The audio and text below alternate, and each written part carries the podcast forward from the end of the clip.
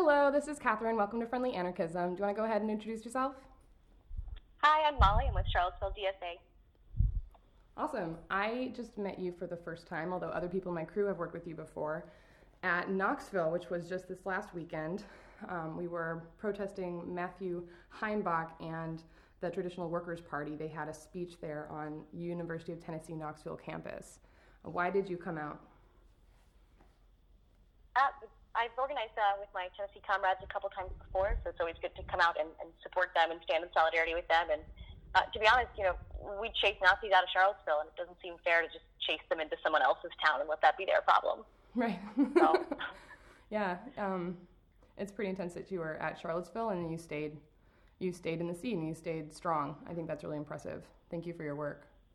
I've lived there 10 years, and I think I, I haven't really cared about it as a city or been civically involved up until the last six months. So for nine and a half years, I had, you know, no, no real civic engagement, and it's, uh, it's been a wild ride.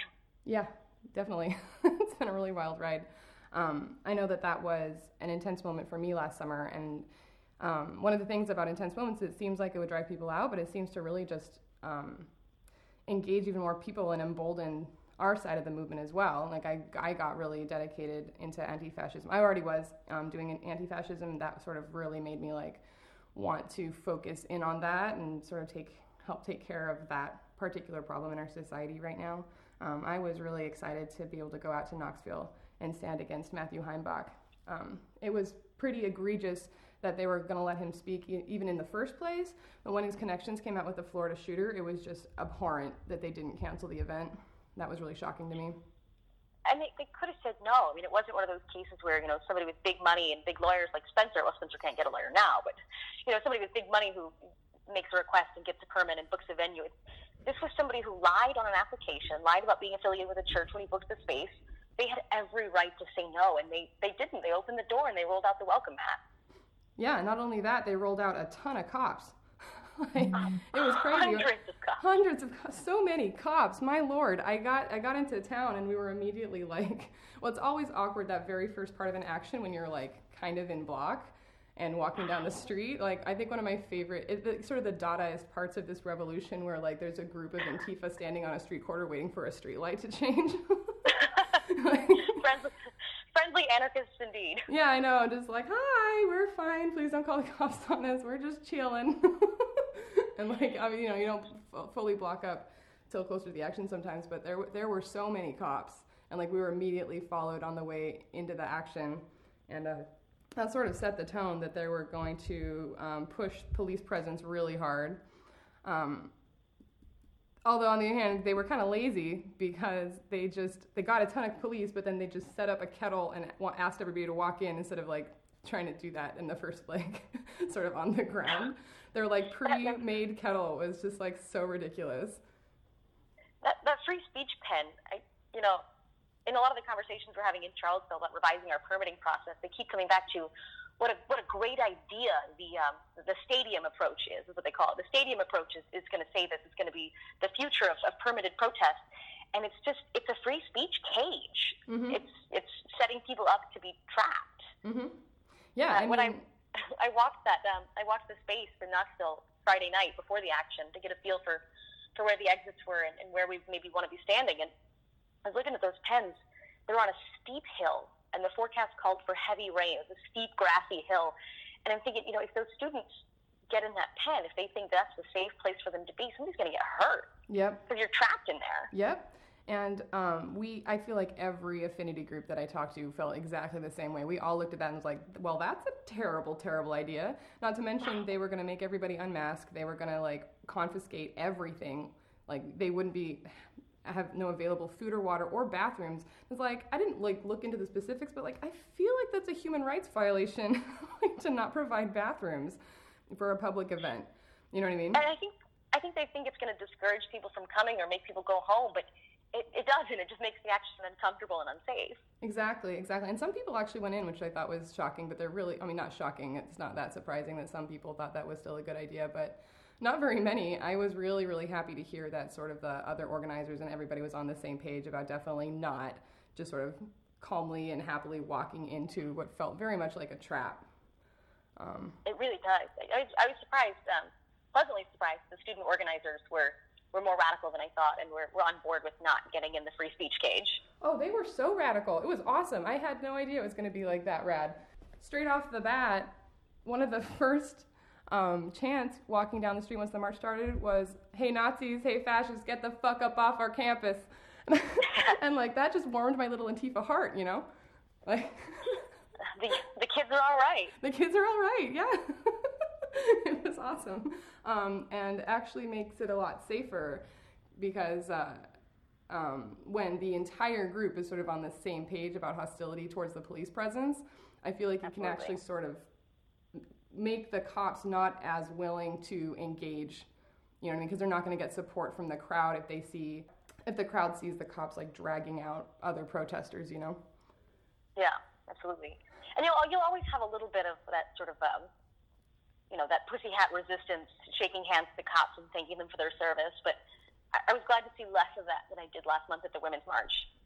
Mm-hmm. I actually only saw one really hardcore peace police person who kept like coming up to us and throwing a peace sign. Like I'd throw a peace sign right back. it's like, what do you think we're working for right here? Like we're on the same page. And like she was going around and uh, shaking hands with the cops and saying nice things to the cops and stuff. But that was definitely they were definitely far out, far far outnumbered by the much more radical element in in Knoxville. Um, I feel like we may be radicalizing a lot of liberals really quickly as they sort of see the systems fail, you know, and go are going out in the streets in these protests and like actually yeah. experiencing it because like I keep hearing um, from lots of different organizers that liberals are actually witnessing cop like police brutality to protests and it's sort of a shocking like wake up moment about the true um, like nature of our police state you know i think for a lot of especially white middle class liberals there's still this this need to believe that what you were told as a kid you know that if, if you need help you can go to a police officer and they're here to protect you um, but that is that is fading i think you know once you've seen a cop crack somebody's head on the pavement, or you've seen a cop wrestle a member of the clergy to the ground in the rain and drag mm-hmm. them out of the road. It's, it's it gets harder to believe that they're here to protect you. Yeah, the cops sort of do us a favor because they're radicalizing people without we us having to do anything. you know, and I mean, obviously it's terrible. It's I mean, obviously um, we don't want that to be happening at all, but because it is it. happening, like we can't we can't help it, and like it's sort of just like we're also watching people radicalize because of the just like abhorrent actions of the police, which is sort of the nonviolent resistance model, you know, like we you know highlighting helping helping people see and bring into the light of day the actual realities of of the situation, you know. Um, yeah. Yeah. Yeah. It's um I mean, they were they were looking for blood. Honestly, these cops, they were they really wanted to like beat some people up. Especially those young guys. I mean, it's I mean, it's redundant, but it's it's frightening to see them there. You know, they're holding two batons and they're you know they're they got their helmets and their riot gear and but yeah, they're looking for a fight. Yeah. And oh, the only yeah. fight they the only fight they found was with fucking clergy. Oh, can I can I swear? Sorry. yeah, no, absolutely no. I swear all the time. This is a very swearing pro- podcast. I can't like I swear like a sailor, so you're you're good. um, yeah, no, I mean they were they were out there with batons. It's like how have, how have we become so indoctrinated and like used to a police state where it's normal for who who the people who are supposed to be supposedly protecting the populace show up and face them down holding batons. You know, it's like that, that is a direct violent threat towards the protesters. You know what I mean? and I think it's it's all in the service of, of normalizing it. You know, I posted that video of um, of those clergy being arrested. I got a lot of you know pro cop responses, people saying like, oh, you know, they didn't really arrest them, they released them, they didn't charge them. It doesn't matter. They they wrestled them to the ground, they zip tied them, they put them in a paddy wagon, then drove them around the corner, and I guess released them, you know, somewhere else. But but the point is, is it, it becomes normal. You see it and it becomes normal, and eventually they stop releasing them. Yeah, I mean, and, that, and that those stories don't make it into the news, but people in Mercy Junction were actually locked in, like, like kept in a dark van without food and water or bathrooms for like two hours. And we do, we are going to be going and doing court support to them, like they for them in the end of March. So they they are needing to go to court, you know. So it's not like um, the whole thing is totally over for them, you know. Right and just because you don't get convicted doesn't mean that you know the, the trauma of being put through the the court system doesn't affect you. well, the trauma of being arrested and manhandled. You know what I mean? Like that's scary as hell.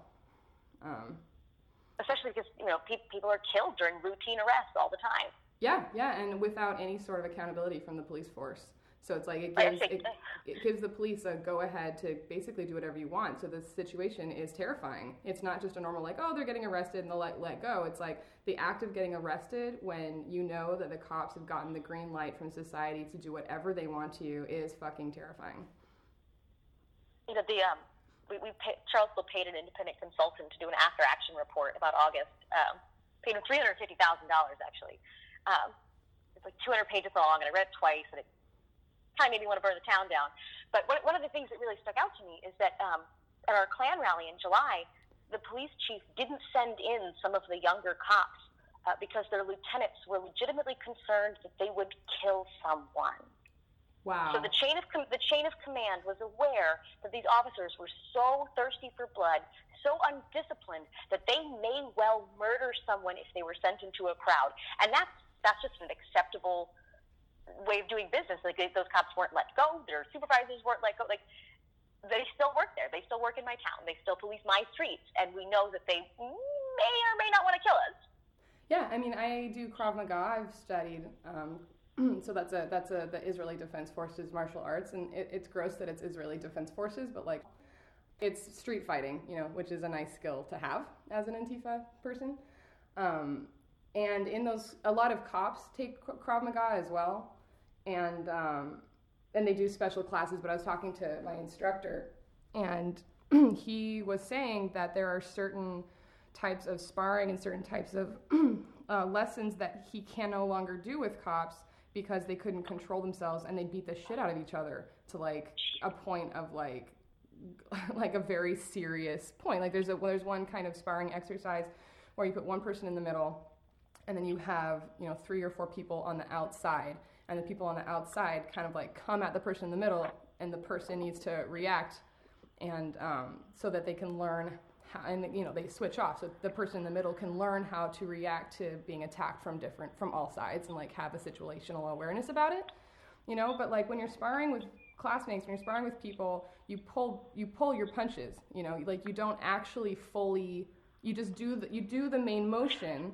so that you know that you did it but you don't actually like hurt or hit people in these sparring Sure. actions. And that's part that's part of the discipline of it is like when you're doing sparring you make sure to pull your punches and that's part of the discipline of martial arts.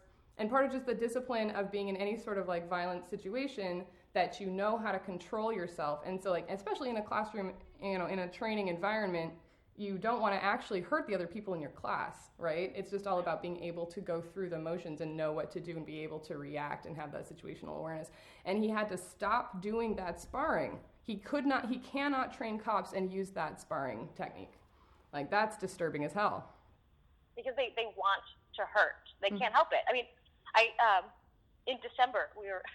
It's sort of sad. We were having a press conference outside of City Hall right before a city council meeting about um, a, a tax a tax being given to a developer. Uh, so we're right outside City Hall before City Council, downtown in a well lit area, well traveled, um, and we witnessed a, a use of force incident. A, a police officer was trying to. I guess he was trying to de-escalate. He was doing a pretty shitty job de-escalating. He was supposed to be just escalating this um, intoxicated homeless man, and it ended with him like picking the man up and slamming him into the ground so hard that he lost consciousness, and then he dragged his body into an alley so that we wouldn't see him. Jesus. And, And, like, it- it's like I think because of media, because of like movies and stuff, people are just like, oh, that's fine. It's like no, no, no, no. Being hit unconscious can cause permanent brain damage. You know what I mean? Like that's it's um it's not something that you just recover from. And it just is like you know people are not cartoon characters. People are not on a movie set. You know what I mean? Like these are serious like injuries that are dealt on people, physical injuries of the sort of nature can cause can permanently disable people. You know what I mean? or, or kill them. Or even, kill you know? them. Mm-hmm. Yeah. So like so it's not nothing. you know, Go ahead. Being drunk in public, being drunk in public isn't a capital crime. Yeah, least that not doesn't yet. that doesn't mean like yeah, you don't get you don't get like vigilante murdered for something like that. And that's exactly the same thing when we're in Knoxville and these police are facing us down, hold like holding batons at the ready. At one point, they came up onto the sidewalk. So like the rule, the, the sort of rule of legality is that there needs to be space for people to walk along the sidewalk if you're inhabiting that space. So Right. the cops, you know, it's like just a slightly wider than normal size sidewalk. And the cops came up and stood on the sidewalk, on the edge of the sidewalk, and took that space, which flattened the protesters out against this big retaining wall um, on that hill. It was like, and so they're they're they're sitting there holding batons, just a few feet away from these protesters. Like if that's not no, if that's not a, that's exactly entirely an intimidation technique. You know what I mean? it's a, it's a direct threat. I mean, the Fash weren't on the ground in Knoxville. They they actually their feet never touched the dirt. Right? They parked in that police parking garage and they got escorted by a SWAT team into the building. Um, but you know, in in scenarios where they are on the ground, I've noticed the police face us.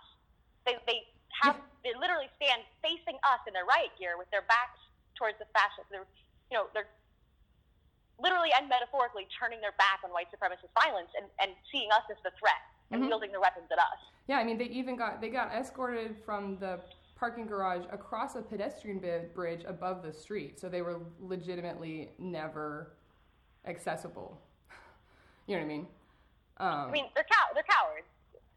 Oh yeah. Totally. I mean, like that crowd was rowdy. That's what I was saying. It's like, um, you know, I'm um, these southern protesters. It was a radical crowd, and it was a rowdy crowd, and it was super fun and super um, encouraging to see that. And uh, um, even with the heavy police presence, um, we were we managed to keep the situation from being violent. And it's it's one of those things where they're like, Antifa are bringing violence. That's why that's why protests get violence. And it's like you don't understand the sort of like on the ground work that anarchists are doing and anti-fascists are doing to keep protests be- becoming violent not just from fascists but because of police maneuvers like we did some the group i was with i was there with did some real um, training on anti-kettling um, techniques like we did some research and we um, just had some on the ground you know um, understanding of like what how we were going to manage. And you always have to sort of be flexible and be able to react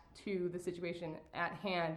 And i'm really proud of it. I think we did an amazing job. The, the you know not to like toot our own horn but like i'm just so stoked and it felt so good to be um, doing a service like that for the protesters.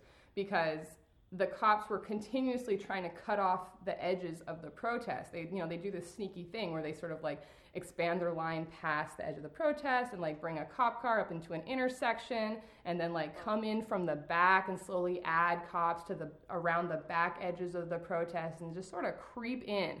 And like if you don't stop them from doing that, what they're doing is they're slowly creating a kettle. You know what I mean? And Right. like as had- soon as if you isolate the protest from the rest of the world, then they can they have free reign to do whatever the hell they want.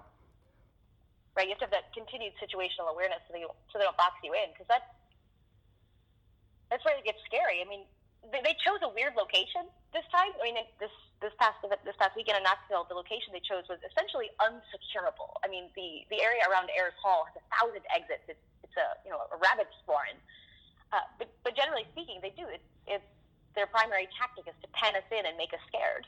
Yeah. mhm. And if you're if you're not if you're not an experienced protester, which you know probably about half the folks there, I would say, weren't experienced in that kind of action, you may not realize until it's too late. Exactly, exactly. You have to be constantly on guard about um, and like maneuvering around and keeping them from doing that. Extending, you know, some of the anti-kettling techniques that we employed is um, when the cops try and like start going in, you spread the protest out into a larger area, or you have to make sure that the edges of the protest extend past the cop lines. So like if they start trying to get into one way, you like make sure that your edges are past theirs or you move or you just create or just you continuously move. Like you don't stay in one place. You know what i mean? So it's like having those couple of different options is really helpful. Or you or another wing is just like pointing out what they're doing and then they'll back off you know that's what the heckling of the cops is sometimes and like yelling at them is like we see you we know exactly what the fuck you're doing back the fuck up you know what i mean Yeah, I mean, I know there's there's sort of mixed opinions on on heckling the cops and, and, and screaming at them. I, for one, am in favor, if only because it um, feels good. You know, I don't, I don't really think we're gonna. I don't really, really think we're gonna change hearts and minds. You know, some some boy in blue isn't gonna go home that night and think, you know, really meditate on, on that black clad protester who calls him a, you know, a filthy fucking class traitor. I don't think that's going to change his mind. But, but I think, I think it's important to, to make it clear that we're, we're not here to cooperate. We're not just protesting the Nazis, you know, especially this past weekend. We barely saw the trad workers. What that was was a protest of the police state and of the state that, that supports and allows this, mm-hmm. this fascist threat, this fascist threat to continue coming to our communities. It's um, it's not just about Heimbach. Yeah, actually, there was a Fox and Friends um, little clip about it, and it was like incredible, like hyperventilating about why are they, why are they? It, it what they say? Oh, it devolved into an anti-cop like protest, and it's like it didn't devolve; it started there, like, like from the very beginning. Even the clip that they showed of that chant um, of the "Hey cops, hey fascists, get the fuck off of our campus." Um, was at the very beginning of the protest. You know what I mean? Like that wasn't. It was from this straight up. I mean, one of the real travesties of this protest was the police presence itself. You know what I mean? It wasn't just that Heimbach was speaking. It was like that there were so many cops called in. It's like to protect this guy. Like how much did that cost the city? You know what I mean? Like how much did that cost the taxpayers? And like what was the what was the point? Just to protect to protect uh, Nazi. You know, so one of the one of the other things we did is like, is like an educational campaign with the with the megaphone where you're saying like. You don't understand who Heimbach is. He worked directly with Golden Dawn, an openly fascist party in Greece. He was just over there to talk to them. Like after they were disappointed in Shelbyville, they went to a bar, found a biracial couple, and like beat the shit out of them. Like these people are yeah. looking for violence. You know what I mean? Yeah, it's not. It's not just about his, his free speech. You know, I guess there's no there's no good Nazis. All these all these alt right factions are are evil and they're violent and they want to hurt us. But I think um, it, it's easy to sort of miss the distinctions between them. You know, folks like Richard Spencer are respectable Nazis. He's not going to assault you in a bar. Uh, but Heimbach's people, I, I mean, I don't, I don't want to be hyperbolic, but they're, they're dangerous. I watched his speech. Um, I found the, the live stream video of it. I watched it twice. Um, they, they're this is going to sound, sound childish, but they're, they're scary. There was this um, several minute portion of the speech where he was, you know, he, he's got a, a church background, I think. He's, he, he gives a good sermon, and that's really what it was. But he was exhorting his followers um, to die for the cause. That mm-hmm. the most noble thing you can do mm-hmm is die. That, you know, following me, following this ideology will make you unpopular, but it's right and it's just. And if you truly believe in the cause, you will fight and die for it. And they cheered and they chanted "Hail Heimbach" for several minutes. I mean, it's, these people are not fucking around. They, it's not. It's not just Nazi cosplay. They believe in this and they will die for it. So when you face a trad worker in the street, they're not going to turn tail and run if it gets rough. They they will kill you even if it means dying. Yeah, yeah. No, I think it's totally fair to be afraid of them, and that's something that we need to admit too. Is like I think sometimes we we go to that sort of soldier place of the bravado to keep ourselves motivated and like because you have to face down that fear. But some of some of these fash are very fucking scary. That's the whole point. Like that's why we fight them. Like because if they get out of control, they want everybody except for themselves dead. You know what I mean? Like that's the that's right. the end goal of all, even the fancy Nazis. You know, I call them I call them the yeah. fan, they call them the fancy Nazis. Um, like the, the ones that are going to AmRen, you know, those are fancy Nazis. Um, I mean, it's important not to let this, this fear paralyze you or keep you from organizing. I think I mean, for me, it's it's almost motivational rather than you know disincentivizing. But you have to be realistic about it because sometimes it does feel like like you're playing pretend. You know, mm-hmm. but you know, cops cops and robbers playing in the streets, but people people have died and people will continue to die. Yeah, mm-hmm. and like part of it too is like educating liberals because I think a lot of people. It, it's this careful balance because you don't want to freak people out and make them paralyzed, but people also need to be taking the threat more seriously sometimes. You know, it's like it's not just about free speech because it isn't free speech. No. Like this kind of speech, what they're trying to do is shut down actual free speech. If these people get into power, the first thing they do is going to shut down everybody's free speech. You're not going to be able to Absolutely. talk about this anymore. You know what I mean? So it's like um, just sort of like having a better understanding of what a fascist actually is, and sort of coming out of that sort of like scared haze that everything is fine and that it's a normal type of situation, you know. But like it was really encouraging in Knoxville to see that. Like it was a totally pretty radicalized crowd that were not taking shit, and um, it was uh, it was a lovely day. You know. It really was. It was, you know, it's cold and wet, but overall, I, I, I came away from it feeling like it was a pretty successful day. I think so. Yeah, we won the day for sure. You know, and like, um, and talking about like changing hearts and minds of cops, that's an interesting thing because actually, uh, when we were up in their face, there were a couple cops that looked like they were gonna cry.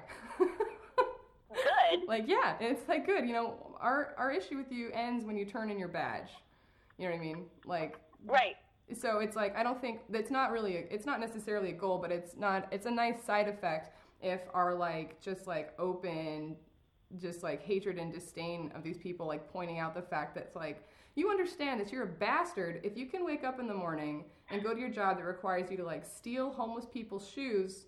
Like you suck. You know what i mean? Like that's Right, like enjoy enjoy the overtime pay that you got for guarding a Nazi's truck all day, just standing in a parking garage, holding your machine gun, guarding some fascist pickup truck. Good for you. good for you. And like threatening unarmed protesters with batons. And we at one point actually a cop car tried to run over some anti-fascists um, it was really it was really scary I, w- I, I didn't see it specifically but people in my crew it happened to people in my crew at the same time as um, when we we took the streets at the in solidarity with mercy junction who was the christian radical Christian anarchist group that um, got ended up getting arrested. Right, the the clergy. Um, they took they had taken the streets down on the western end of the protest. So on the eastern end of the protest where we were, we also took the streets in solidarity, trying to like cut it down.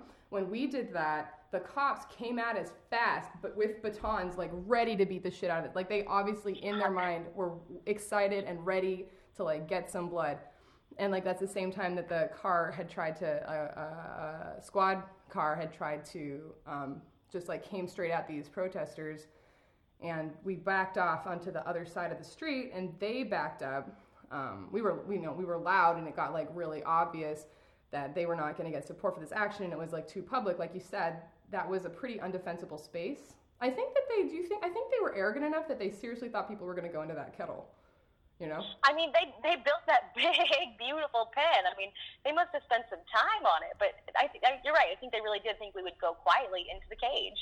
because in the past, you know, we have like at the the women's march in Knoxville last month, those ladies very peacefully went into their pen. Yeah, that's crazy. and like Shelby, I mean, and And, Shelby- Shelbyville, yeah, and the same, Shelbyville- you know, Well, I think Shelbyville, like, from I wasn't there, but from what I've heard, is sort of like the only the way that the geography of that situation was like you kind of had to be in there. they blocked it off s- so like sufficiently for so many blocks that really that was it was the only option. Um, and again, it's it's the normalization of the police state that um, in order to express my free speech, I had to submit to a pat down from TBI. Like that's that's not right. No, it's not right. it's definitely not right. No. And so um, I find that there's this balance that we're needing to try and hit where we're dispelling fear and like creating a fun environment. I think it's fun. I think it is fun. You know, just like making it sort of make it sort of a more uh, I don't know, more palatable in some ways for where it's just like we're not taking the cops seriously. There were we did some really fun anti-cop stuff. At one point they were like walking down the street with their batons at ready like in lockstep and we took the megaphone it was like Oh. you know, and like that got a laugh. And one point, the a, a, a, cop car came around a corner and went whoop, and so you know, in the megaphone, you have a little siren thing, so it goes whoop, and we went, and so we right back went whoop, and then they went whoop, and we went whoop, and they went whoop, and we went whoop, and then they got pissed off and like drove off. what a fun call and response. Exactly. It was great. And so just like stuff like that at the same time as taking the threat of the cops very very seriously, you know. Yeah it was hard because that was a long protest. Like, that was like five Yeah. hours in pouring rain, you know what I mean? Um, Yeah. And like, that's over lunchtime. And I swear to God, I, I, I burned like 6,000 calories because we had to do. It was a really big protest. It was really long, especially because they had us like, com- like kind of squished to that sidewalk area for a lot of it. And so the march was kind of like moving up and down that street. What was that street called? Um, Cumberland? Cumberland, yeah. So Yeah. and so like I I'm just spending the entire basically entire time running and then like jumping around to like get people um, sort of excited and marching and everything in pouring rain and it was like it's fucking exhausting. It's a very physical experience. I think, uh, according according to the app on my phone, I walked 14 miles that day. Holy shit! Yeah, that's a lot. Oh my gosh, I should get an app. That's fun. I should I should just wear a Fitbit. Right. Oh. that'd be so funny. Was an encrypted Fitbit, though. The the anarchist uh, workout regimen, just like go to a protest now, like every you know once a week and like burn half of your body weight away. Yeah, who needs a gym membership? Exactly. Just go fight some fascists. It's exactly. It's basically the same thing. But I think that I think you're right. It's, um, it's an important role of, of experienced protest groups generally, and Antifa specifically, is managing both safety and mood. Um, Because people who are experienced with neither, you know, they they may do things that are unsafe, or they may get scared, or both, probably Mhm. both.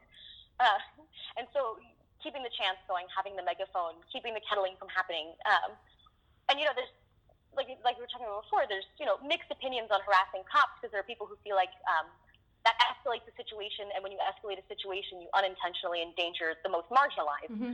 Uh, but but from where I'm standing, it, it's almost I don't want to I don't want to discount those people's feelings, but but when the black bloc antagonizes cops, they're not leaving those marginalized people out to dry. They're putting their bodies between the protesters and the cops. Mm-hmm.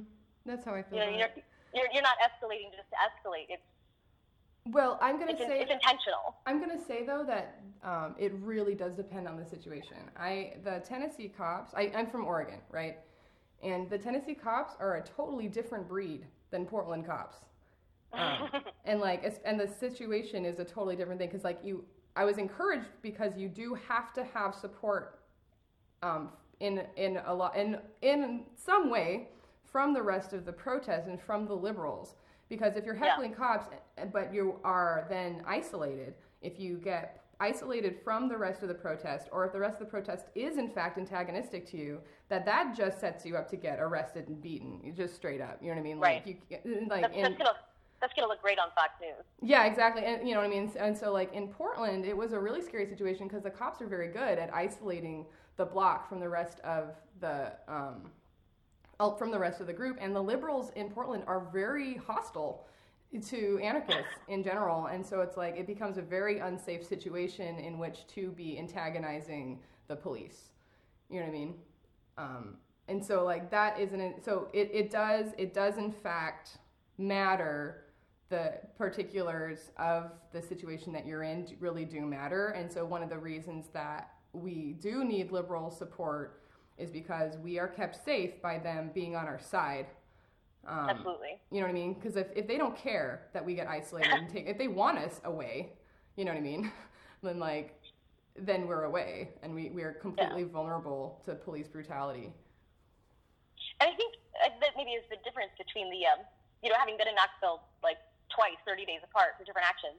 Uh, the women's march was like, I mean, you, you saw me. I'm not intimidating. I wasn't even masked up. I just, you know, was there to protest and was all in black. And I was getting some side eye from those pussy hats.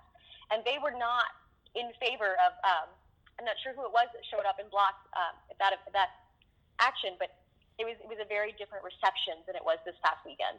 Mm-hmm. Yeah. Yeah. Yeah. and um, um, Tennessee cops aren't as militarized as Portland cops either. Like everyone's like, oh, they're in riot gear, and I was like, what? They're in like orange vests and little face shields. That's adorable. like, there was one SWAT car that drove by that had like the full militarized, full blacks with like armor, you know, and I was like, that's Yeah. what a cop looks like to me. Well, I saw some guys in um, green tactical gear, which looked federal to me. They were Or- or National, National Guard. Guard. There was actually a Yeah. National Guard presence too, but it was weird because like they, there was like three of them that showed up. Um, there was like three that showed up at the back, and then we saw them, and then they like slunk away and got replaced by beat cops, and I was like, I don't know what that was. I mean, they were ready. They were ready for a riot. They're in constant communication with the fascists. I mean, I know when they when they come to Charlottesville for their like small pop events now, they have a cop liaison. The cops know exactly what's going to happen and how many people are there going to be. So you know, these cops in Tennessee knew there were going to be 30 trad workers and they would never touch the ground. So those cops, those cops weren't there for the event. They were there for us. Oh yeah. You know, when they when they rolled out the fucking National Guard in their green flag, like that wasn't for the Nazis. That was for us. I think we did a really good job, sort of. I mean, at like one point, it was getting really intense, and we played some music through the megaphone. Um, and kind of like de-escalated the situation a little bit. Um, and like so that you know, so like there's all of these tricks to try and like balance. You know, on the other hand, you know, on the other hand too, though, it's like you know, we obviously do want to cause a ruckus, um, but you have to kind of. They were they one rock might have like blown that entire thing up, you know, which obviously is an incredibly oppressive state where it's like a cop in full riot gear gets hit with a rock and uses that as an excuse to like um, brutalize and arrest huge numbers of people. You know what I mean? I mean, it's the Boston Massacre all over again. You know, one rock. One rock. Same thing happened in May Day in Portland last year. Oh. Just, I mean, I think there were more than one rock. There's a couple rocks, you know. So, so Still, I obviously, mean- it's more reasonable.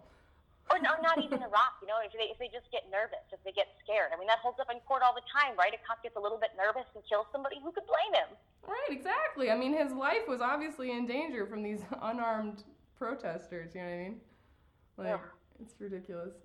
Um, It's and it's not getting any better. I mean, so I, a little, a little space sitting here in my hot car. I was up uh, uh, at a city council meeting last night, so I was in city council chambers from 6 p.m. to 12:30 a.m.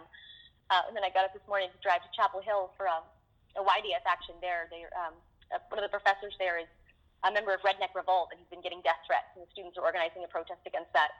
Um, but at, at our city council meeting last night, one of the things we were talking about was um, revising the permitting guidelines for special events, as though you know tightening the rules about permits is going to keep what happened over the summer from happening again, as though Nazis really are going to be really particular about getting the right permits for things. Hmm.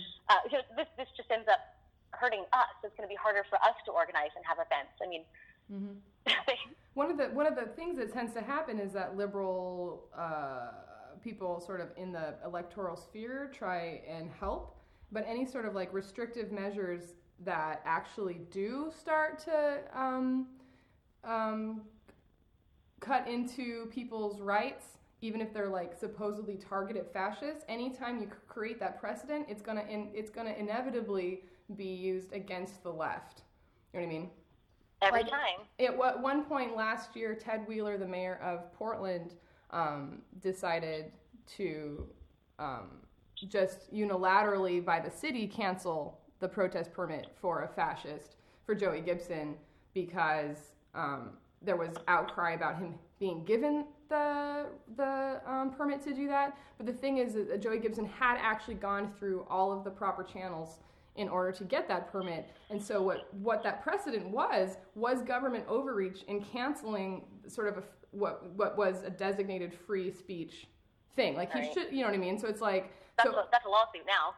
yeah, and, and so and so like at the time, I actually like the way the narrative was run in the media. I was kind of like, oh, good, they canceled the protest. But then I saw a statement from Rose City Antifa, and they had like laid out exactly why this was a terrible idea. And I was like, oh shit, they are completely right. Like I had not even thought about that because like the general media narrative was like, yay, we stopped the Nazi protest.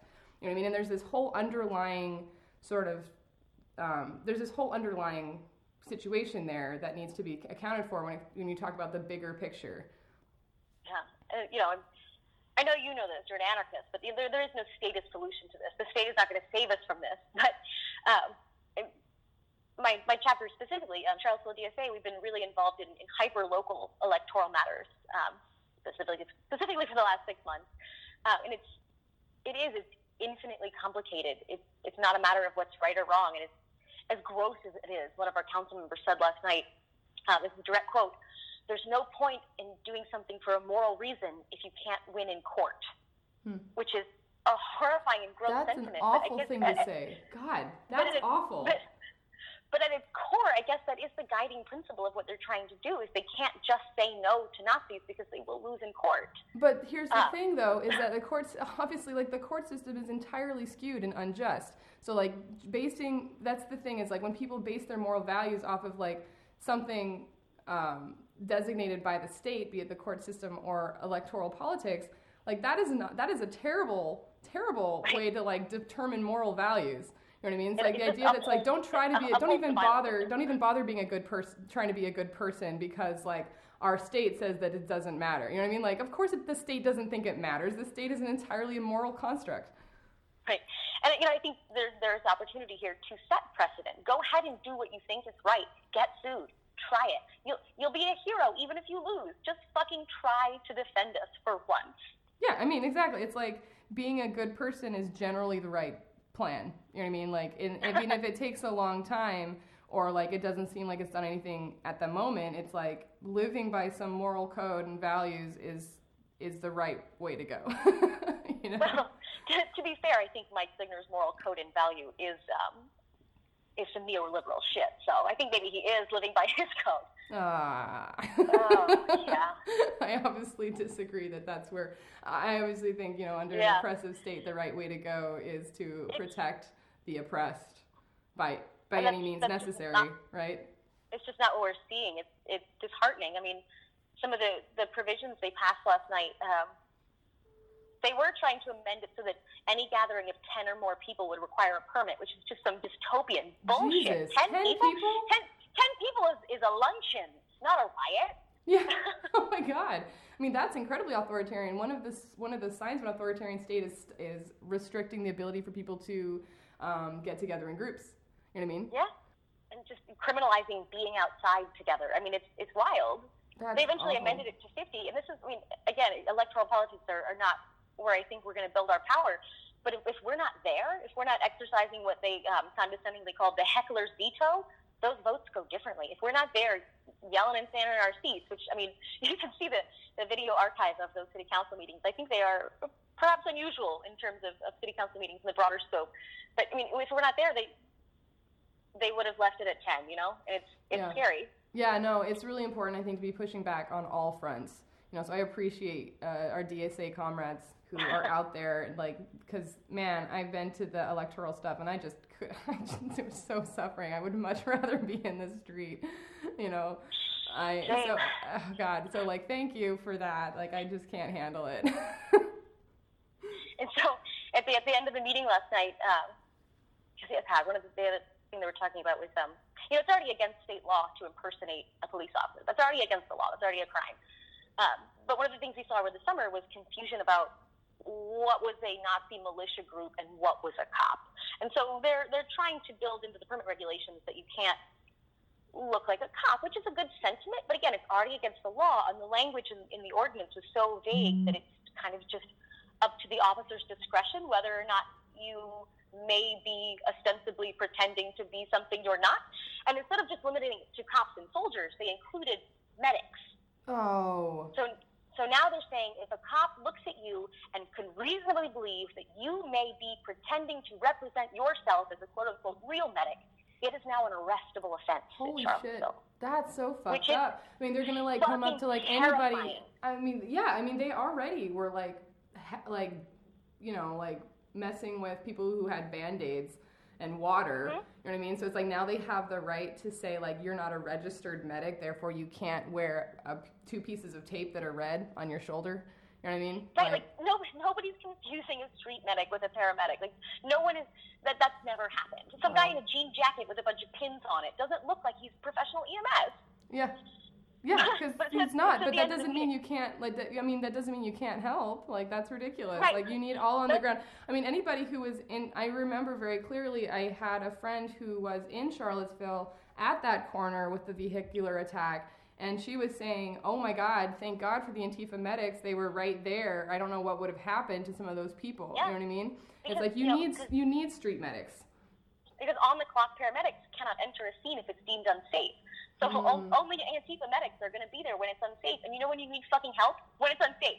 Yeah. so what I mean, what they're trying to do is, if, they, if they're criminalizing this, you know, quote unquote impersonation, it's just a, you know, a crooked crackdown. You know, they can't say you can't, you can't provide medical help, but they're making you scared. They're making it harder to organize. And so at the end of the meeting last night, I said, you know, we have five councilors, and two are very much on our side, and two are very much never going to be on our side. And there's there's one swing vote, and I think you know she means well, and I think she wants to learn, and I and we're you know we're recording her vote on some issues.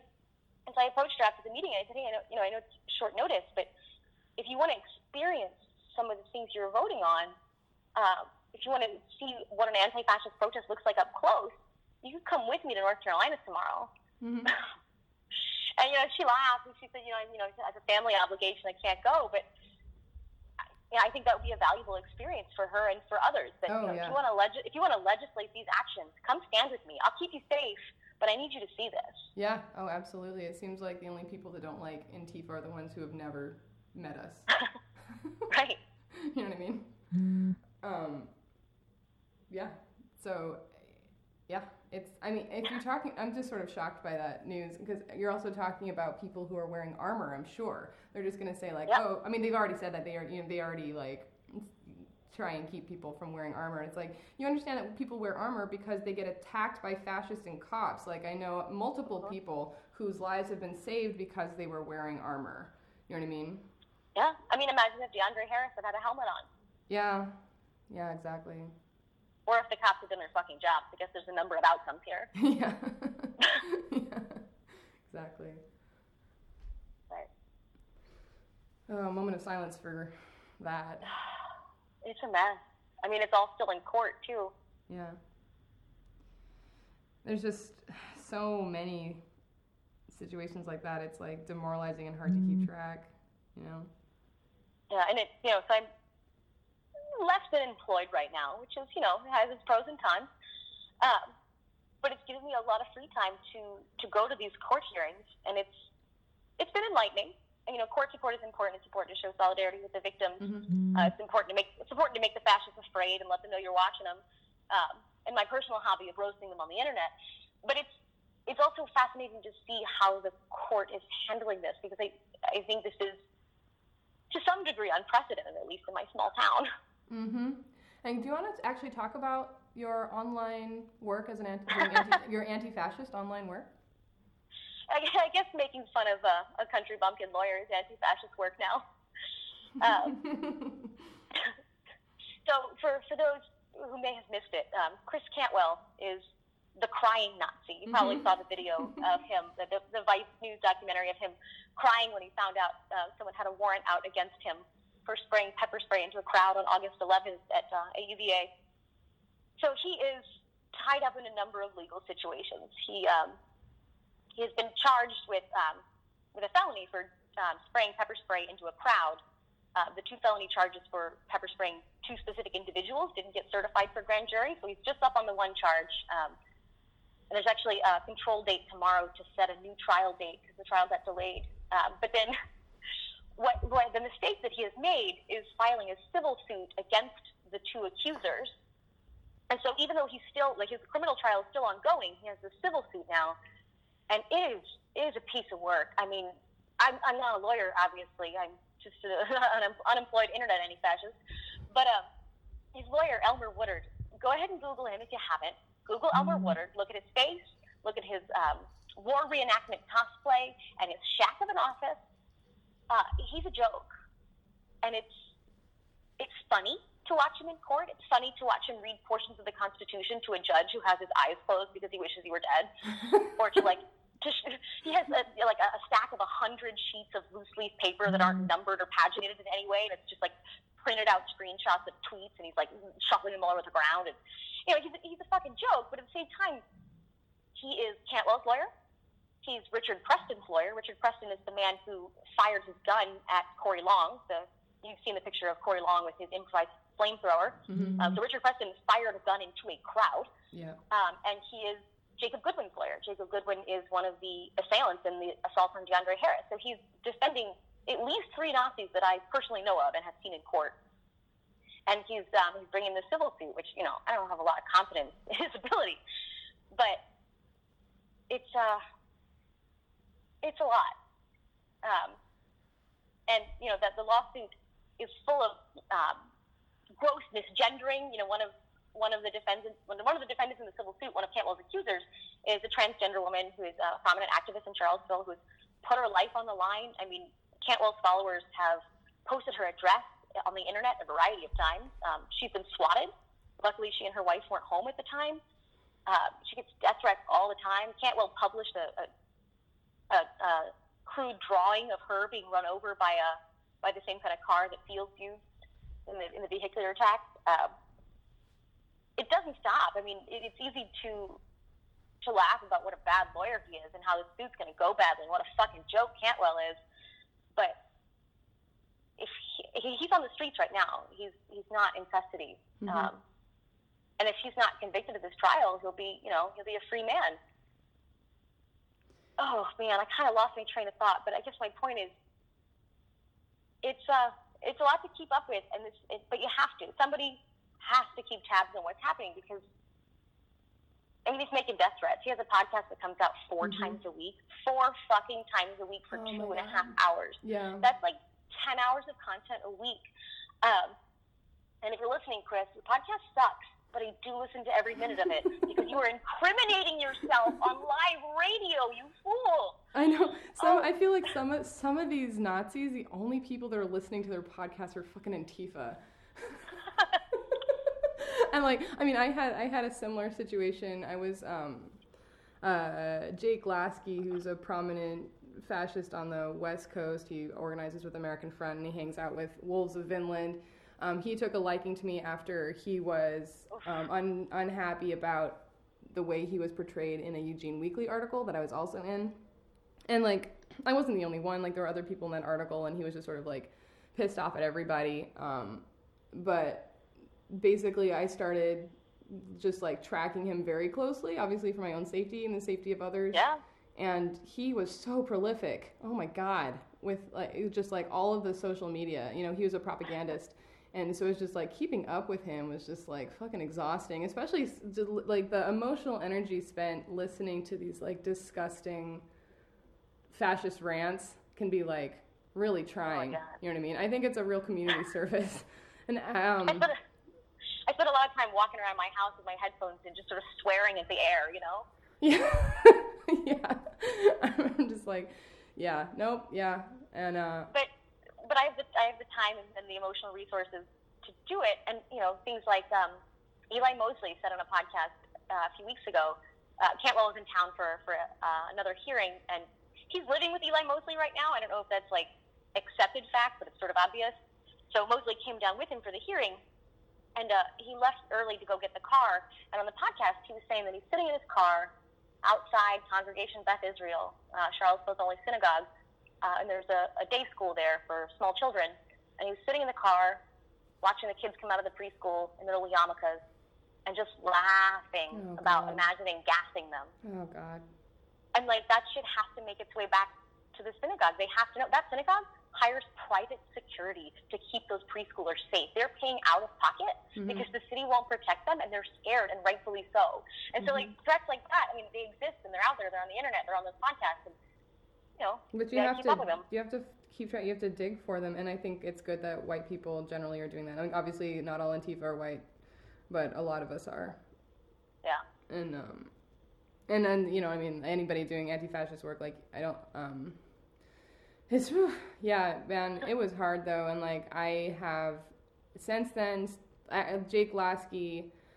Oh man, it was really rough to watch because he was getting increasingly unstable, and like I'm watching this happen, and it's like, hey man, this guy's getting really volatile, and then he did in fact eventually snap and stab somebody at a birthday party. He's now in custody, so um, I there you know there was there was one point where he had posted on his Google Plus and it was like it was really um, buried in there. Like you have to be like dedicated to this guy. You know, some of these Nazis you got to be dedicated because like they make so much shit. And he, he had done this like Google weird Plus? what? Who's using Google Plus? I know, right? He was on every goddamn platform. It's obnoxious. God. But he he had made this like pretty weird like rape fantasy, like really fucking disgusting thing, and I lost my taste for the entire thing. Like I after that I was like, I I can't like for your own safety for my yeah. own safety and for my own emotional health you know like i'm a survivor and it was like so but there, that's the thing is like so the people who have the emotional fortitude to do this I'm glad that they're doing it because not everybody does. I'm I'm much more comfortable at this point being an on the ground community organizer and like working with other leftists and uh, community members sort of face to face in like a meet space capacity. So yeah, and there's there's a role for everyone. I think that's an important takeaway is that not every action is going to be accessible to everyone, and not every not every role is going to be palatable to everyone. But there Mhm. is something for everyone in this work. Yeah, exactly, totally. I think you know, like I said, like even the even the um, you know, there was an older mother who was just like very liberal, and she was very scared. And I was talking to her at Knoxville, and I was just saying like, thank you for coming out and not being paralyzed, because like your presence, even if all you're doing is here, like with a sign or even without a sign, just the fact that you showed up, like your presence is helping keep a lot of people safe because we need numbers. You know what I mean? So like if all you do is just like show up to a protest, like that is worth a lot. You know what I mean? Yeah, and you know, sometimes you know, um, like I've been obviously going out of town alone to some of these actions, and you think like, what's one more person? Like, what does it matter if I drive nine hours to Nashville to to to go as one person to this protest? But imagine if every one person felt that way. You know, every little bit counts and every body counts. Mm-hmm. Every every know, body counts. If if not for the cops, we could take those fuckers in a fair fight.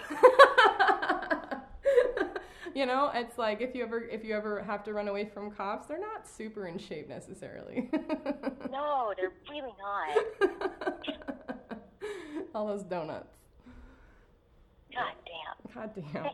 I do super hate the cops. Oh, I fucking hate the police. Oh, I could not hate the police more. That's why I, I have to, you have to admit that heckling the cops there is just like a a real a selfish joy. you know, yelling at cops is self care. I'm going to go on the record. I have a I have a friend who said yelling at cops is better than sex. I have to say I, I think he should be having better sex, but like I get the point. I don't know. Sometimes, like, it's not even planned, but you just get like a really sick burnout, and you can see it land. You can see it in their face that it really landed. That's pretty good. Oh, it's so good. Oh, Oh, it's so good. God, I fucking hate the cops. Oh. I mean, like, oh, even, even last night at city council, you know, they always have two armed cops in chambers in case we misbehave. And they're standing in front of the fucking door. They always block the exit like the big tough guys. Like this is this is just a, a, a civil proceeding. Like this is not, you know. And you, I may or may not, I may or may not have gently shoulder checked him and said you're blocking the exit. It's just it's the little things that get me by. It is the little things. It's the it is the little things. You gotta enjoy those moments of like it was nice to see that cop almost cry. Gotta admit it. That And you nice. know, Felt to be honest, you know, leaning, leaning a little bit on your privilege because it's, as a child-sized blonde white woman, I don't pose a threat and not likely to overreact. I know that's not everybody's reality. hmm I mean, I I have a pretty feminine voice, so like when I I, I don't like generally look pretty agendered in bloc. Um, if I'm in like totally full bloc, which I try to do, um, but I have a girly voice, so there's a moment when it's like he was like, "Oh, Antifa," and then I like talk, and they're like, "Ah." It's a It's a girl. girl. It's a girl. It's a girl. so there's privilege. There's privilege in that too, because people are still sort of like, and you know, it is patriarchal, but like less willing to fight a girl. It's like, come on, I, 'cause I could. I could fucking totally take you. Like I said, I do, I do krav. Like, and you know what? Knees, know, knees only bend. It doesn't matter if you're a cop. Knees only bend one way, motherfucker. I'm just saying. Am I gonna But get know- in trouble for that? Should I edit that out? is that? Nah. I, I'm, I've, been- I've been sitting here thinking, like, how much of what I said could be used against me in court? But, I but yeah, I mean, optics, optics is a bad word, right? But at the same time, I'm very aware that if it comes down to it, if a Nazi's going to punch somebody in the face, I'm okay with it being me as long as you get it on tape because that's going to look so bad. Yeah. Ugh, Yeah. you gotta lean on that privilege where you can. Yeah, and again, that was sort of like me going back to that bravado thing where it's like uh, fighting a cop, I could easily get killed. So it's like, I, you know, threatening to like take Yeah. out a cop's knee is like, oh my god, assault, and it's like also just like, probably that's probably not ever ever gonna happen. You know what I mean? Like But that's, you, that's you not could knock one of them down, but ten of them would shoot you. right, exactly. So it's like that would probably not be a good thing for me to do. But it's you know it's good to dream. Yeah. I know. You got a dream. Well, it has in fact been an hour. Is there anything else? Um, is there is there anything else you want to talk about? At least in Virginia, I don't know if this is the case everywhere, but in Virginia, the masking law um, originated in anti-Klan laws. So it was intended to keep the Klan from demonstrating with their hoods on. And so over the summer, you know, we had an actual real live Klan rally. That's not hyperbole. That's not a euphemism. Like the Klan came and demonstrated in my town. Um, and several people were arrested and charged with masking. And it wasn't the Klan. And it was, you know, it was leftist protesters protesting the Klan caught up in a law meant to entrap the Klan. Right. Well, that's exactly that's exactly what we were saying earlier. Is that any yeah. of these restrictive laws are going to be like inevitably used against the left instead of the right because the right is not actually a threat to the state. You yeah. know. But so. every every affinity group needs um, a radical old civil rights lawyer. I mean, he's not going to hear this, but shout out to Jeff Fogel. Um, he is he's incredible. He's this like 75 year old man. He used to work at the Center for Constitutional Rights and at the ACLU, and he was a law professor for a while. Um, he came and talked to the DSA meeting a couple months ago. His like his most incredible path. I mean, he came up um, in his 20s. He worked at a radical law collective that paid the lawyers and the janitors all the same wage, and they defended young lords and Black Panthers for free. And Fuck yeah. he's just he's incredible. And you know, I go to court support for these people for masking and for obstruction and for getting thrown out of city council meetings. I spend a lot of time in court.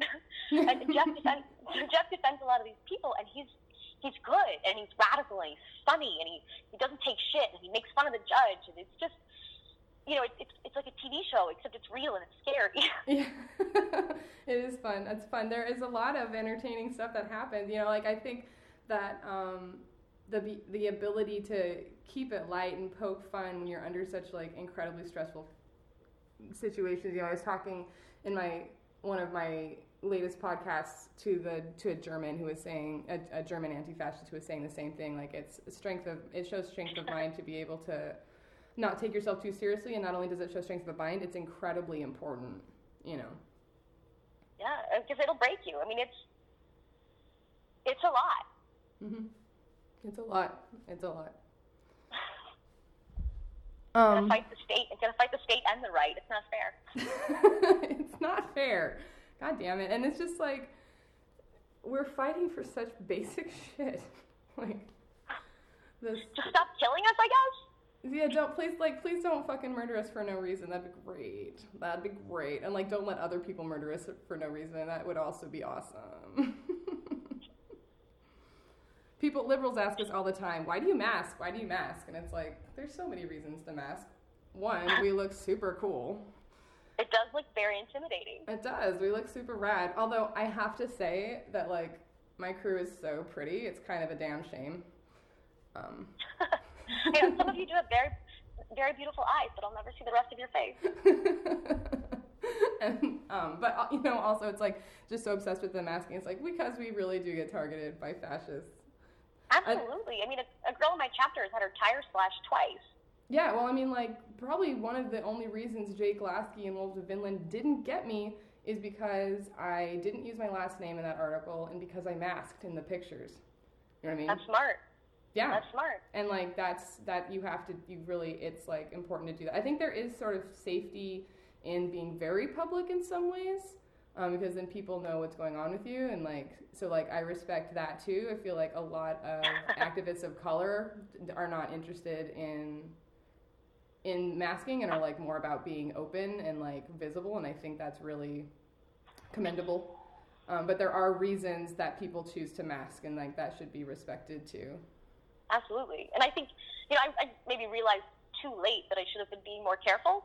And so instead of trying to go back and fix it i feel like feel like half measures just sort of antagonize them and make them want want to get you. You know, I mean that seems seems like a, childish analysis of it. But uh, so uh, at this point, it's sort of the um, you can't fire me, I quit approach to doxing. Like here I am, right here. Here's my face.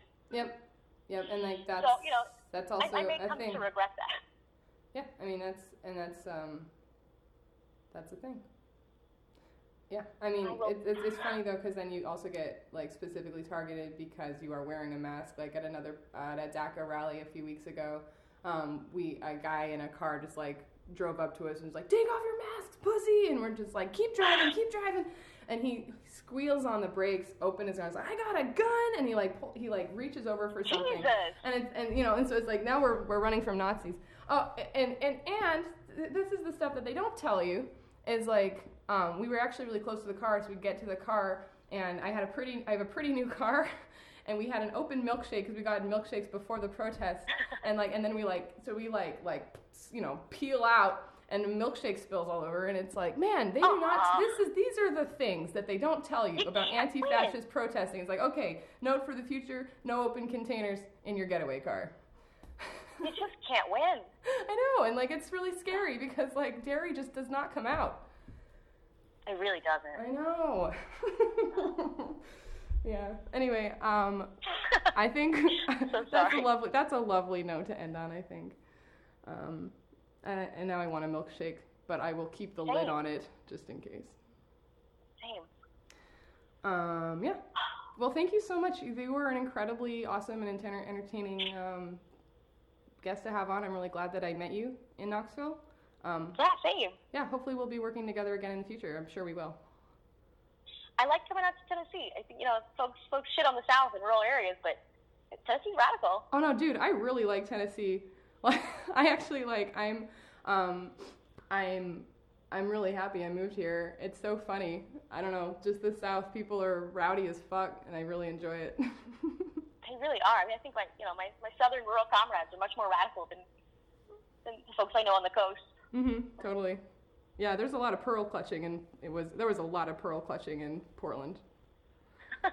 So So we will surely meet again. Then. we will surely meet again. All right. Thank you so much. Um, oh, I put at the top of my notes to make it clear that um, I don't represent DSA both on the national or local level. Um, just just talking as myself as someone who organizes with that as an affinity group. So um, you know, my my more radical politics don't necessarily represent my chapter or DSA national. That's important to say. Yeah, Um, I should say the same thing. Is like I I'm talking only for myself and not for any affinity group that I'm associated with.